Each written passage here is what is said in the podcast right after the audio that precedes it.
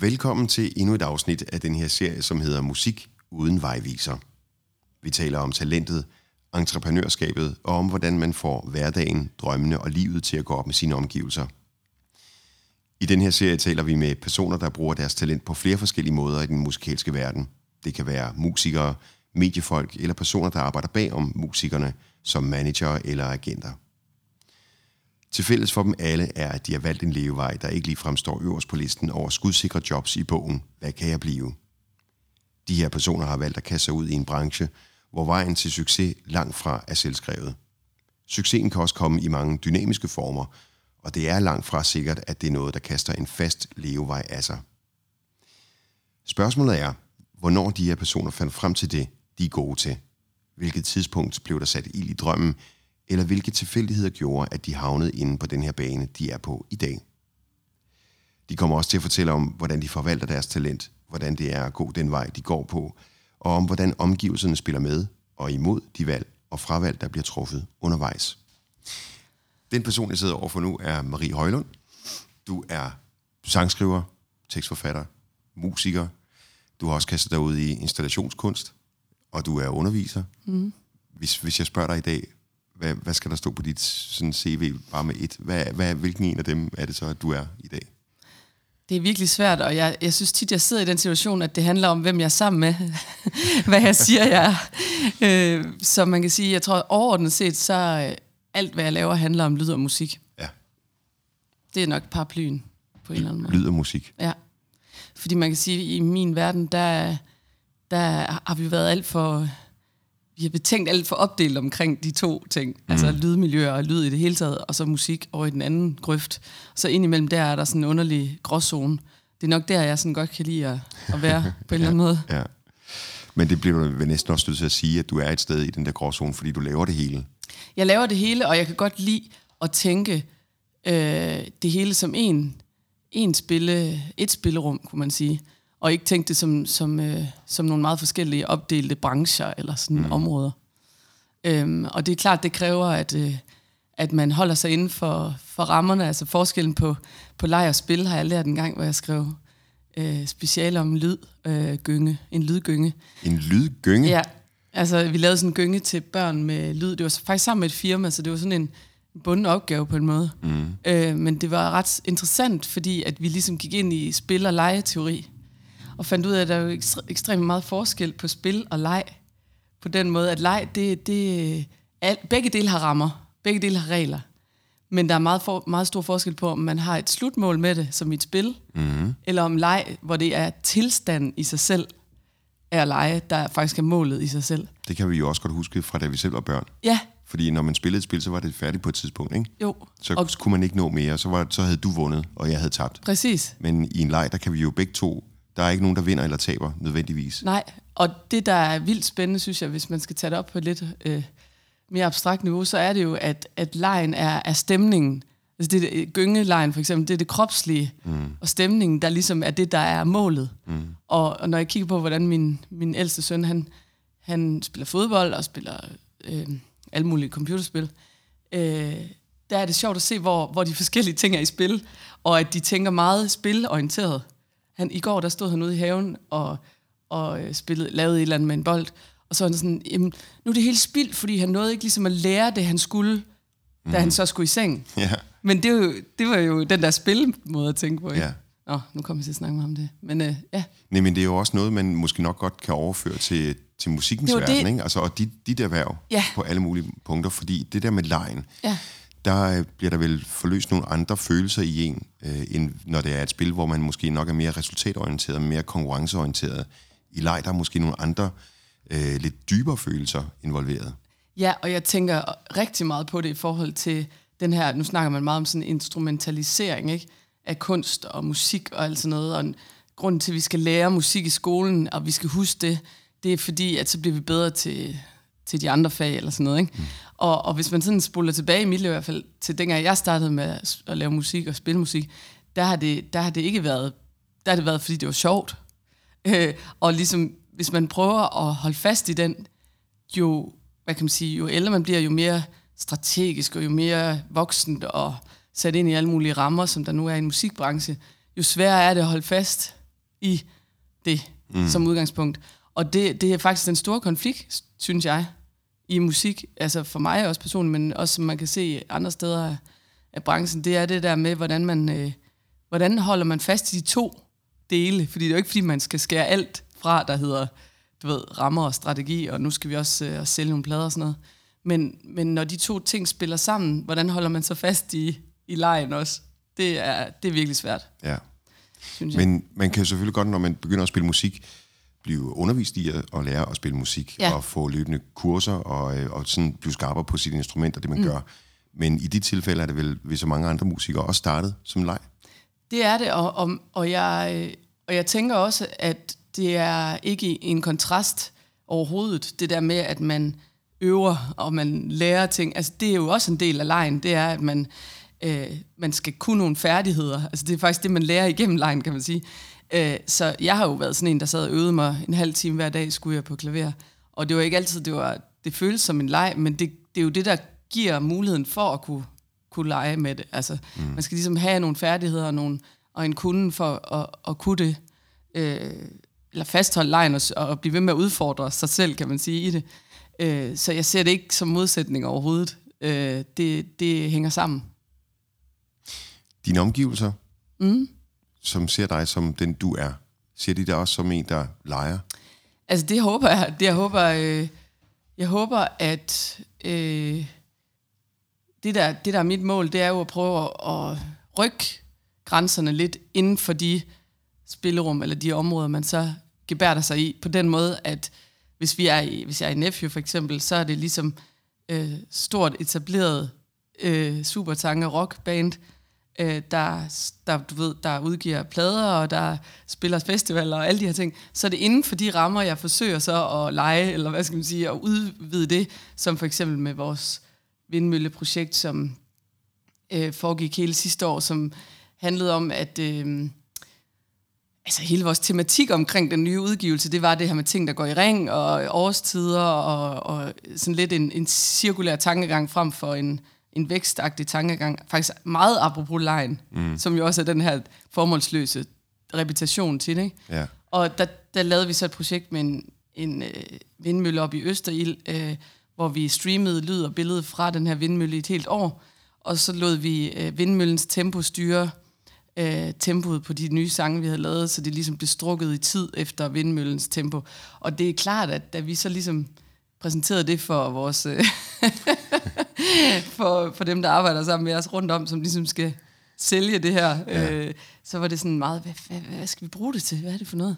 Men det, er, det viser sig at være altså en vigtig ting i dag, det er jo også at skabe et univers omkring et band eller en kunstner. Altså hvis man kigger på nogle af dem, der der er størst i USA og, og, og i verden, så er det jo folk, der kan finde ud af at lave sådan et univers omkring musikken, som ikke bare er her en sang og en plade, men Beyoncé for eksempel ikke, der kan uden sammenligning i øvrigt, ja. men der ligesom kan, kan formå at lave sådan et univers, der slet ikke bare er musikken. Øh, og det, det, er jo, det er jo det, jeg synes, der er spillerummet nu inden for den populære musik. Det er ligesom, hvordan man kan man stadig godt kan gøre noget, der er lidt øh, der er lidt et andet sted, men som, som taler meget klart, det skal tale meget klart ind i det, som er bandet eller udgivelsens tema. Øh, ellers så giver det ikke mening. Men der kommer vi også rundt i nogle forskellige, øh, hvad kan man sige, øh, atmosfære i forhold til der, hvor, hvor du bevæger dig rundt. Ikke? Jo. At øh, du siger, at da I kom og konfronterede ja. musikbranchen ja. med det her vindmølleprojekt, så var det sådan et, hvad går det egentlig ud på? Ja. Men hvis du var gået et andet sted hen, øh, mere kunstnerisk øh, ja. eller abstrakt univers, så ville I sige, jamen selvfølgelig, selvfølgelig, det er, det er da den fedeste idé. Altså. ja. Og endelig kommer der en og siger, vi skal lave noget musik ja. og noget vindmølle, koble de to ting sammen, mm. og så er det vindmøllen, der, mm. der dikterer tempoet i musikken. Ja, og man kan sige, det, det har jo meget at gøre med, hvad, hvad eksperimentet, altså hvor meget eksperimentet har plads i de forskellige områder, ikke? Fordi at man kan sige, inden for musikbranchen, eller populærmusikken, der er eksperimenter jo noget, som, som det foregår, men det skal tit være, der skal være en mål med det igen, ikke? Med spil og leg. Altså, du skal ligesom sige, jamen, hvad, hvad, hvad skal det føre til? Men et rigtigt eksperiment, sådan i videnskabelig forstand, er jo, går jo netop ud på at holde, altså ikke at have, ikke at vide, hvad det er, der kommer til at ske. Og det var i høj grad det, vindmøllen også var, vi, vi, vi startede det her, så tænkte vi, lad os se, hvad vi kan hvad det bliver til, hvad det kan føre til. Mm. Og det, det gav os en hel masse ting. For eksempel en masse visuelt og lydligt materiale til vores shows, når vi skal spille, da vi spillede, eller når vi spiller live stadigvæk faktisk, der bruger vi stadigvæk lyd og billede fra den her vindmølle. Så det, og det er ikke noget, en eller anden stor plan, vi havde lagt. Det, det kommer ud af eksperimentet, kan man sige. Øhm, og på den måde, så, så viste det også, altså dem vi arbejder med, som jo gik med på det, det var ikke fordi, de sagde nej, men de gik med på det, og kunne måske ikke helt se, hvad det var i mening med det, men det viste også, jamen, hvad kan det egentlig, når vi skulle ind i Godmorgen Danmark, at det ikke bare var rockband, udgiver plade, altså, at der var noget andet at, at, at snakke om også, ikke? Så, så på den måde, at det, det viser sig bare ikke, man, man kan ikke planlægge det øh, før, og det er selvfølgelig, kan det godt være angstprovokerende. Mm-hmm. Ja. Øh. Men jeg kender dig også som, som musiker igennem mange år. Du har også selv haft dine egne projekter, mm. og også eksperimenteret lidt med hensyn til at få lavet den lyd og den musik, som du har lavet, til at lyde lidt anderledes mm. i forhold til så mange andre bands rundt omkring i, i Danmark. Mm. Så det der eksperiment, det har du vel egentlig også altid arbejdet ud fra som musiker og som menneske? Ja, fuldstændig. Øh, uden at... Øh, uden at det har følt, altså det, det, det er jo min naturlige måde at arbejde på, så det er jo ikke noget, jeg sådan har tænkt, at nu skal jeg eksperimentere. Jeg kan huske, at med Maribel Catastrophe, som, som var der, hvor jeg for første gang selv ligesom kom ud med noget, jeg selv havde lavet.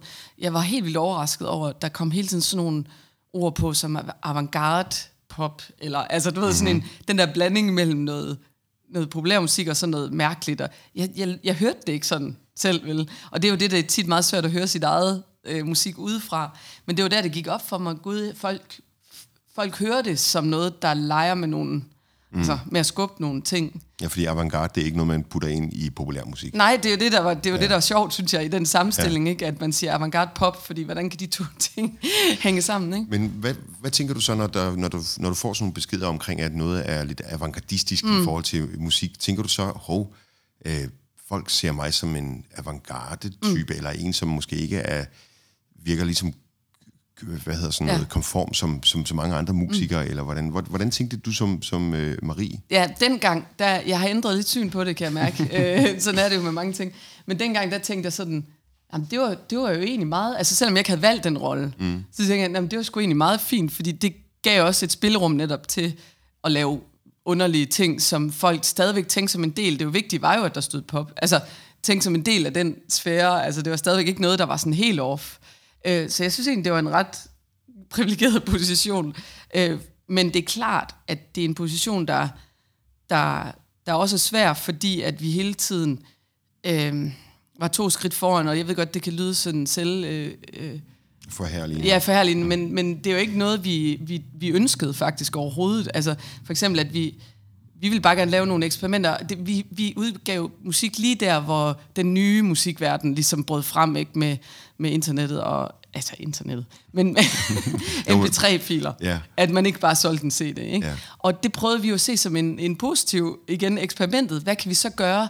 For eksempel øh, lavede vi øh, bestemt selv prisen, øh, en hjemmeside, hvor man selv bestemte, hvad man ville købe en, vores mp3 for. Og det tog os så lang tid at få udviklet den der hjemmeside. Det er umuligt. Altså, og programmører og tid og whatever. Og så lige en måned inden vi skulle launch den der side, og det hele var jo sådan noget, vi selv gjorde og selv betalte for, så kom Radiohead med deres... øh, Nøjagtigt samme koncept. Præcis samme koncept, ja. ikke? Og det var jo, altså, der var jo ikke andre, der havde gjort det. Og, og det var jo sådan lidt kedeligt, ikke? Fordi så snakkede Mole Svit fra Garfa, ikke? Og sådan, nu gør I det samme som Radiohead. Sådan, hvad kan man sige? Jamen, vi havde også lavet vi havde fundet på det for lang tid siden, ja. men det virker ligesom ikke. Så det, det jeg vil frem til, det er, at der er også noget med det der med, når man gør ting første gang. Mm. Øh, så det, det er ikke os, der får, hvad kan man sige, den bølge, hvor det så, nu laver alle EP, eller nu laver alle, så det, på den måde er det ikke øh, altid en privilegeret position, rent sådan øh, økonomisk eller karrieremæssigt, at man laver de der første eksperimenter. Øhm, ja. da, da du ligesom for alvor begyndte at kunne finde ud af at se, øh, se din karriere som sådan, okay, nu jeg kan spille musik, mm. øh, jeg kan faktisk også skrive numre, jeg kan også få folk til at lytte til musikken det her, det, det vil jeg gerne blive ved med. Mm. Hvilket selvbillede havde, havde du så af dig selv? Hvilken type musiker ville du gerne være? Vi har snakket om det her med at være avantgarde. Mm. Det var mm. lidt en overraskelse for dig, mm. du fik det at vide.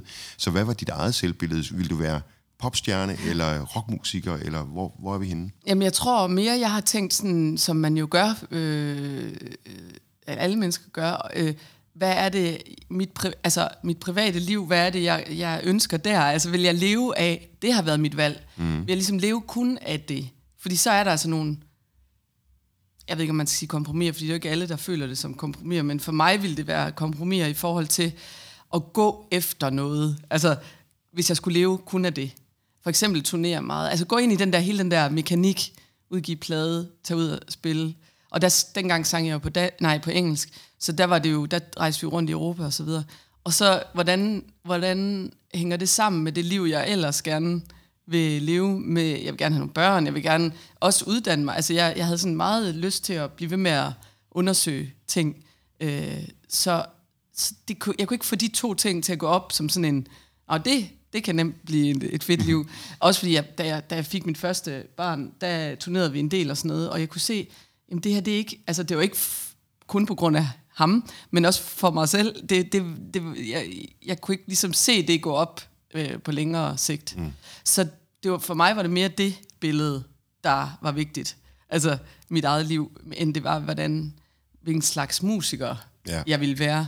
Øhm, og, så, og så er sådan noget jo noget, der forandrer sig i hvert fald i mit liv. Altså, så, nu er de så lidt større, mine børn og sådan noget, så kan man begynde igen. Og Så er det lidt sådan, frihed. Ja, men det er sådan lidt nogle bølger, ja. ser jeg det som, ikke? Og, og så det handler det om, når vi er her i den her bølge, øh, dal eller top, alt efter hvor man ser det, så, øh, så, er det, så fordyber jeg mig helt vildt i, for eksempel lavet, skrevet en PhD, som tog fem år, øh, om lydmiljøer øh, på hospitaler, og, og det er klart, der var jeg jo ikke særlig meget ude at spille og sådan noget, så, så, så jeg har forsøgt at finde en rytme, der ligesom passer med, med det liv, jeg samtidig gerne ville leve.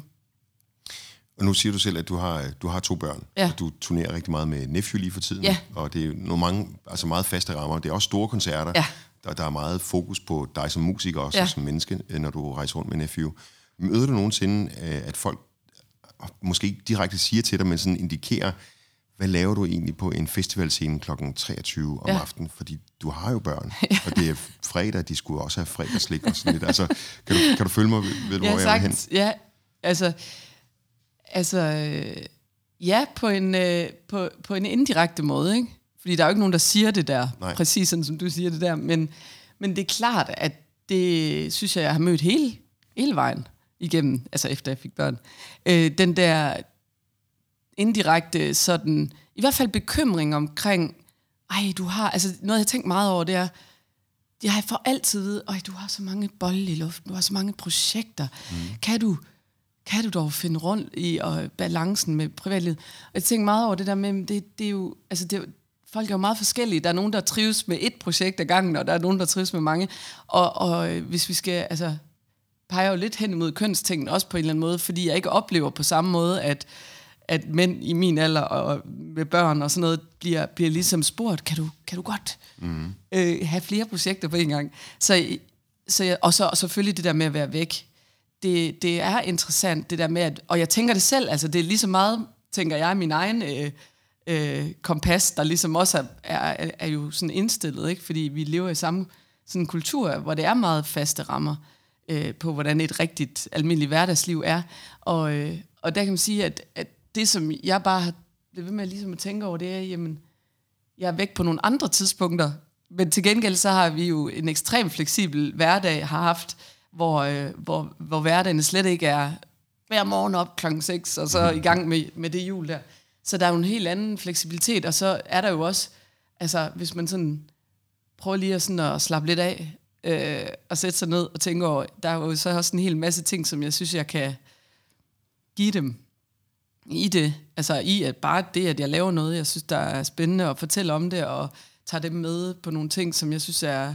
Altså vi er jo privilegeret på den måde, lidt, lidt i, i tråd med det, jeg snakker om før, med at vælge vejen med den, den, den, du ved, den der musiker, der går ind i hjulet. Ja. Øh, der synes jeg, at altså en af mine hovedårsager til at vælge det andet, hvor man kombinerer det med noget andet, det er netop, at man kan vælge, hvornår man tager børnene med, eller Ja. du ved, at det ikke er en tvunget ting med, jamen, jeg skal på den her tre måneders tur øh, verden rundt, så der må vi, altså, forstår du, hvad jeg mener? Altså, det er ligesom sådan lidt mere et, et, et åbent system, hvor vi kan få det til at balancere, og så har jeg jo så også en, en mand, som, som ikke har de, øh, det arbejdsliv, altså, som er meget mere fast, øh, og i Aarhus det hele, og sådan noget. Ja. Så, så på den måde er det, det havde været svært, hvis vi var to, der, der havde det liv. Ja. Det er helt sikkert. Ja, i forhold til, at du gerne vil have et, et liv, som er altså, ja. Sådan relativt fast. Du har også brug for en base på den måde. Din mand arbejder også med musik, Ja. øh, så han har også en forståelse for en kunstnerisk tilgang til, til ting, og at ting også tager tid. Og skal man ud og spille nogle ja. Koncerter hen over sommeren med et stort rockband. Ja. så bliver man altså også bare nødt til at, at sætte tid af til det. Ja. Og det er, helt, det er helt okay. Ja, og man kan sige, at han forstår jo også den ting, som mange andre ikke øh, naturligt ikke forstår, som er, jamen det er ikke lige nu, hvor vi turnerer øh, eller spiller nogle sommerfestivaler. Det er ikke der, tiden ligger. Mm. Altså, den rigtige tid ligger. Den ligger i de to år, hvor man laver musik og bygger op og finder sin... Altså, det er det, der er... Det er der, det er hårdt, ikke?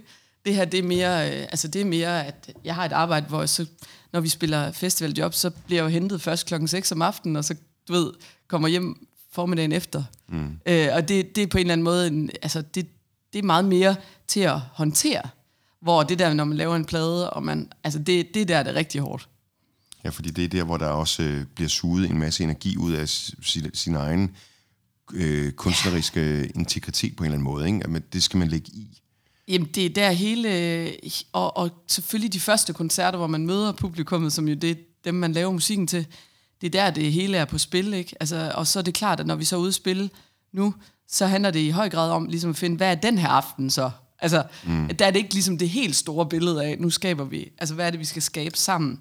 Nu har vi skabt noget sammen, som vi så... Hvad kan vi få ud eller hvordan kan vi få den her aften til at være noget særligt, ikke? Så det er en mindre, det er et mindre øh, øh, værk, eller mm. hvad skal man sige, ja, at tage ud og spille på den måde, ikke? Ja, fordi nu er du jo med i det her band, ja. Ja. og, og har været det et stykke tid. Og I ved jo efterhånden godt, hvad det er, der fungerer over for publikum. Ja. Og I har også ligesom bevist jeres værd, kan man sige. Mm. Fordi folk øh, elsker Nephew. Der kommer mange mennesker til jeres koncerter, ja. Ja. enten det er en festival eller et, et solojob øh, på et, et stort spillested. Mm. Men du har det stadigvæk sådan, når du går op på scenen, at bare det her bliver en god aften. Selvom du udmærket godt ved, hvor du har dig selv mm. som menneske og musiker, og du ved, du har kammeraterne i orkestret også, og I kan spille sammen. Mm. I ved lige præcis, hvordan mm. I skal starte og slutte, hvordan sættet skal være. Mm. Men du har stadigvæk sådan en, en følelse af, at bare det her nu bliver en, en god aften. Eller? Ja, virkelig. Altså, det er, det er jo også, tror jeg, det, der gør en afhængig af at, at, at gøre det der, det er, at man, det er den der eksperimentet igen. Altså, mm. det er det der med, at det er et eksperiment hver gang. Altså, selvom vi ved, hvad vi skal spille, selvom vi godt ved, jamen, når vi spiller øh, igen og igen over, så vil folk nok øh, reagere på den eller den måde. Altså, det, det er klart, at der er, det, der er der nogle ting i Nephew-opskriften, der, er, der, har, der har en fast form, eller hvad skal man sige, men, men eksperimentet for mig er, at, at det er aldrig ens, og det er altid forskelligt, hvordan man oplever øh, steder, altså meget mere forskelligt, tror jeg, end folk tror. Altså, nogle gange så har jeg netop fornemmelsen af, at folk tænker, ah, at det er jo bare afvikling, og nu det er det samme hver gang. Det er så forskelligt. For eksempel Jelling Festival, nu her, for et par uger siden. Jeg har, aldrig, jeg har selv aldrig spillet der, så jeg kendte det ikke, men øh, hvor der lige pludselig står jamen, to efterskoler, unge mennesker foran en, der, der, der synger mere og mere på de nye sange, end på de gamle. Ikke? Og den, den, ligesom den oplevelse i forhold til at spille Rock under broen ugen efter, hvor det var monsterkoldt, og vind og regn, og folk var trætte. Og, altså, det er helt uforudsigeligt, hvad der er, hvor det, altså, hvad der giver hvad, og hvordan vi skal respondere på det. Ikke? Så, så det er helt klart, at jeg er nervøs for hver eneste øh, aften. Og det er jo også fordi, at vi forsøger meget bevidst også at, øh, at holde os meget åbne for det. Altså at tænke over det hver gang. Hvad er det, vi skal her? Det er blevet meget, altså, meget overrasket over i det, det band, fordi det er også et band, man nok godt kan have nogle idéer omkring, når man band har eksisteret 20 år, og de stadigvæk spiller nogle af de samme numre, øh, at det som er, er mere lukket, eller sådan end noget, vi bare gør. Det er et band, der virkelig øh, tænker meget over, hvordan man kan gøre det til noget særligt. Jeg tror, det er derfor, det bliver ved med at være populært. Altså, det kan man mærke som publikum, mm.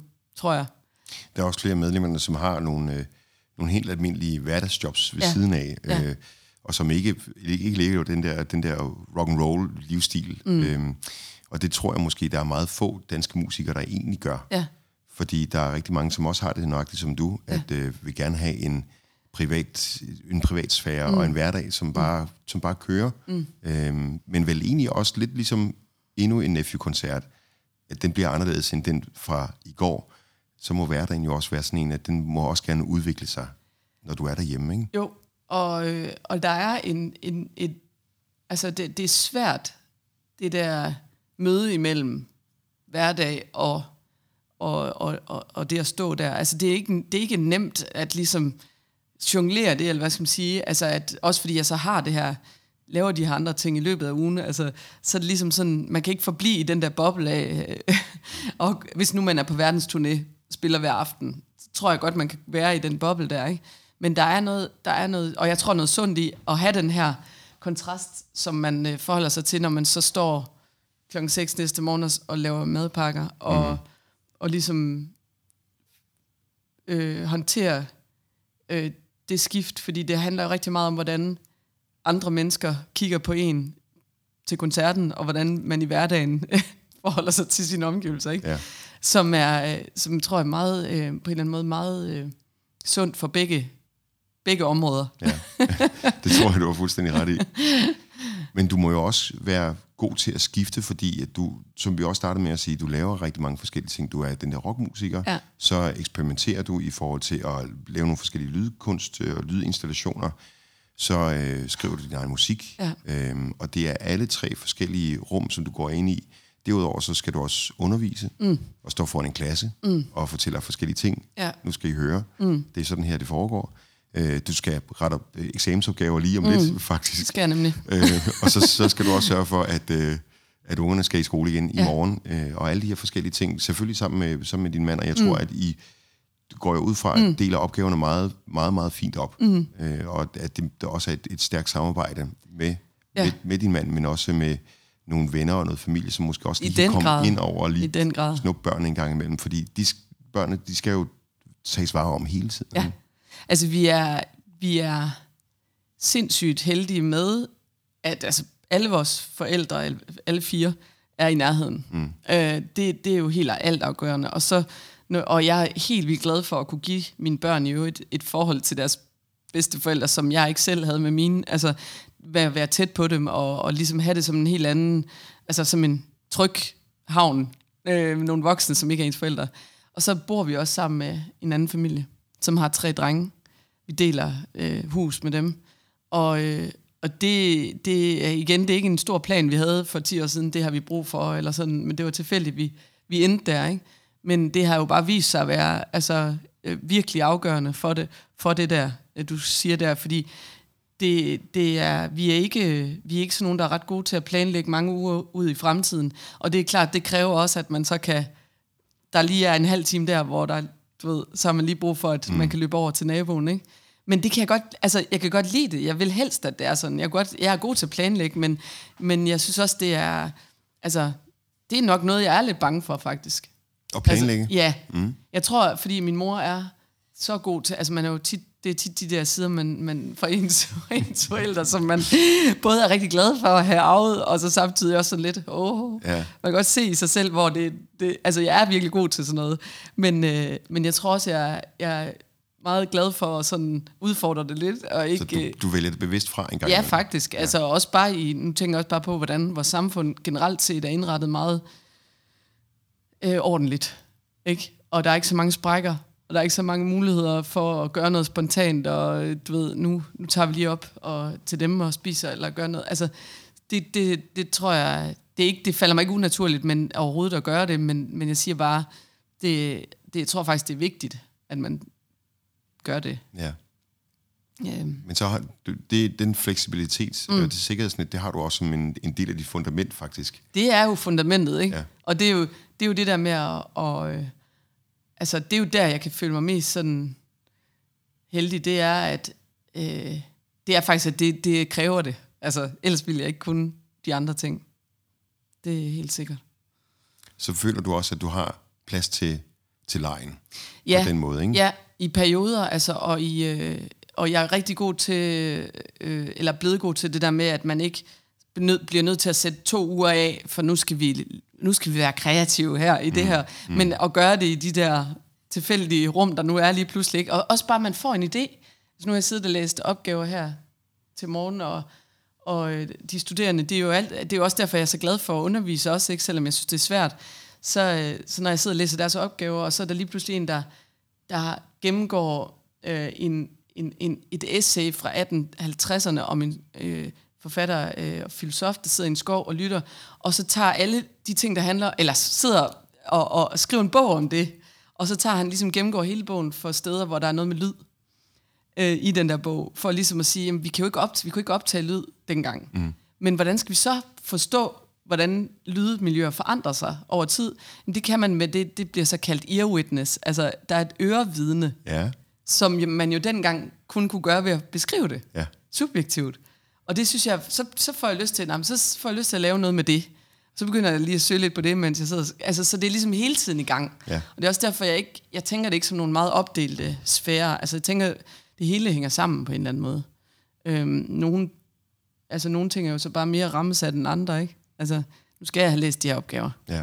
inden i morgen. Men du skal jo også på en eller anden måde på noget ferie med dine, dine unger, mm. din mand, familien, måske en tur i Djurs Sommerland, eller hvad ved jeg. Altså, Nok ikke lige der, men... nej, øh, men, men du, ved, der, der, Ja.